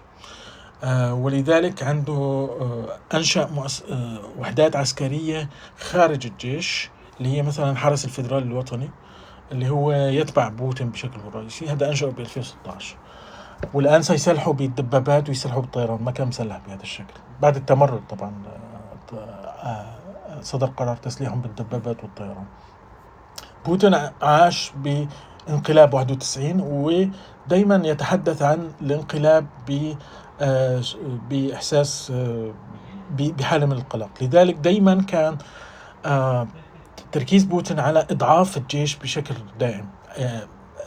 كانت مثلا على سبيل المثال في روسيا الضباط قيادات الفرق ما بتطول أكثر من سنتين في القيادة تبعتها بحيث إنه ما يسمح لأي ضابط يعني التدوير سريع للضباط عاليين الرتبة ويتم إفسادهم يعني مباشرة بيتم إدخاله بالحلقة الزبائنية الفاسدة في روسيا. اليوم الآن الأمر هذا نوعا ما عم بتغير أه بس ولكن تغيير مش حاسم مش كتير كبير كما يكتب عنه. أنا ما كتير بتفق الكلام اللي مكتوب عنه في ناس ذهبوا لأنه الجيش ممكن يعمل انقلاب. أنا برأيي ما بيقدر يعمل انقلاب الجيش لكن آه، في تغيير عم بيحصل في روسيا إنه بوتين أصبح يستمع للمؤسسة العسكرية بشكل أكبر ويعطي لها وزن آه، أكثر أهمية آه، من مجرد مهرج لأنه هو كان مثلا يعني هو كان يحط وزير دفاع مكروه من وزارة الدفاع. هي عادة بوتين دائما شويغو كان الشخص الذي وضعه شويغو ليس رجلا عسكريا بالمناسبة لكن شويغو بنى علاقات جيدة جدا مع وزارة الدفاع مع العسكريين الروس. آه وهذا غير شوي الترتيبات ويمكن هذا موضوع واسع ممكن نحكي فيه في مرة لاحقة. لكن فاغنر ستظل آه، جزء من استراتيجية الحرب الهجينة في في روسيا آه على الأقل في المستقبل المنظور. تمام. فراس أنت ذكرت أنه النظرة إلى الشركات الأمنية العسكرية المرتزقة آه، مثل فاغنر وبلاك ووتر إلى آخره. اختلفت آه، بعد الحرب في أوكرانيا عما قبلها. ممكن ترجع تضوي شوي على هذه النقطة أنا حكيت عن بس فاغنر. اختلفت النظرة إليها في الداخل الروسي س... آه تمام. آه يعني نفس النظرة إلى الشركات الأمنية ما زالت قائمة في العالم؟ أنا ما كتير فهمت السؤال. شو الشركات الأمنية مالها؟ آه يعني آه ما أنت ما قصدت إنه في اختلاف على صعيد الشركات الأمنية بالعالم إنما تحدثت تحديدا عن فاغنر تحدثت تحديدا عن فاغنر أنا برأيي بما يتعلق بالشركات الأمنية في العالم آه برأيي آه، إذا كنا بنحكي عن دور مستقبلي لها فبالبروكسي وور رح يكون لها في مجال كبير. أنا برأيي الشركات الأمنية إنه تساهم بشكل واسع في هذه الشركات. بسياق تنافس القوى الكبرى يعني. تمام. أنا انتهت أسئلتي بصراحة. آه، إيهاب ما بعرف إذا في عندك شيء حابب تضيفه. آه، بس بلفت النظر لأنه حاليا في سوق آه، رائج للمرتزقة الأمريكيين في آه، أمريكا اللاتينية. أمريكا كانت جندت فرق قتل في كولومبيا وفي غيرها وانتصرت الفرق ديت في حروبها. فإضافة لأن جيوش الدول زي كولومبيا مثلا مرة تانية آه، بتسرح آه، موظفيها لما يكبروا في السن أو عساكر لما يكبروا في السن وبدأوا يدوروا على عمل خاص يعني.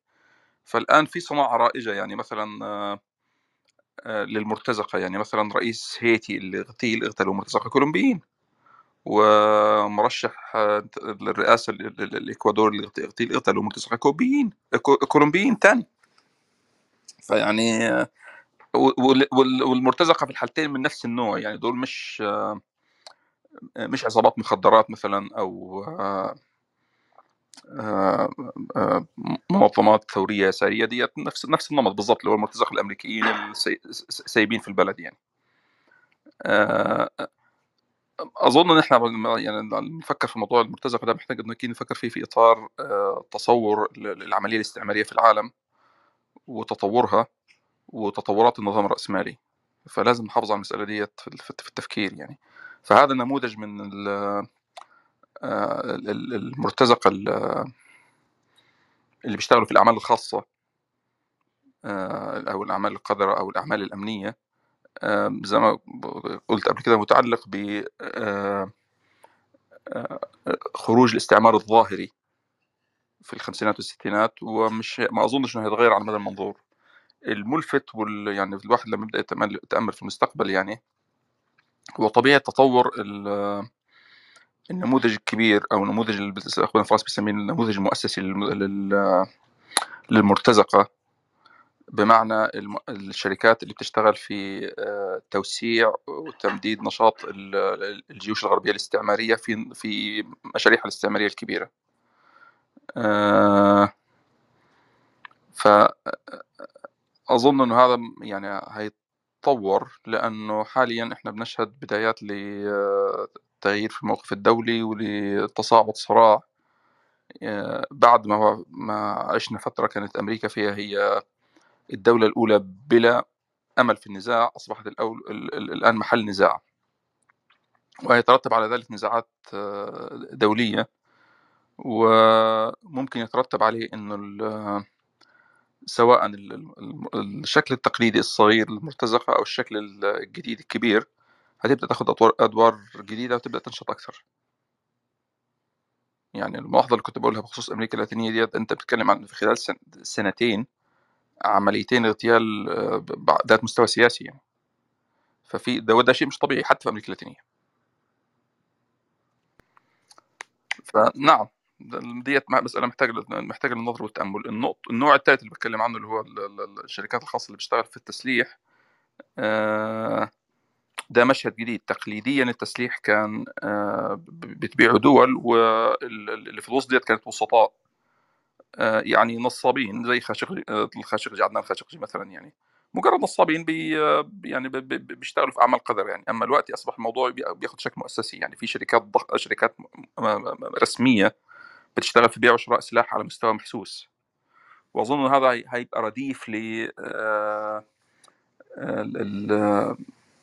الشركات المرتزقة المؤسسية برضه جزاكم الله خير. تمام أشكرك إيهاب. فراس عندك شيء تريد أن تضيفه قبل لا لا ابدا بدي أتشكرك وأتشكر كل اللي استمعوا لنا أو ما عندي شيء أضيفه. شكرا.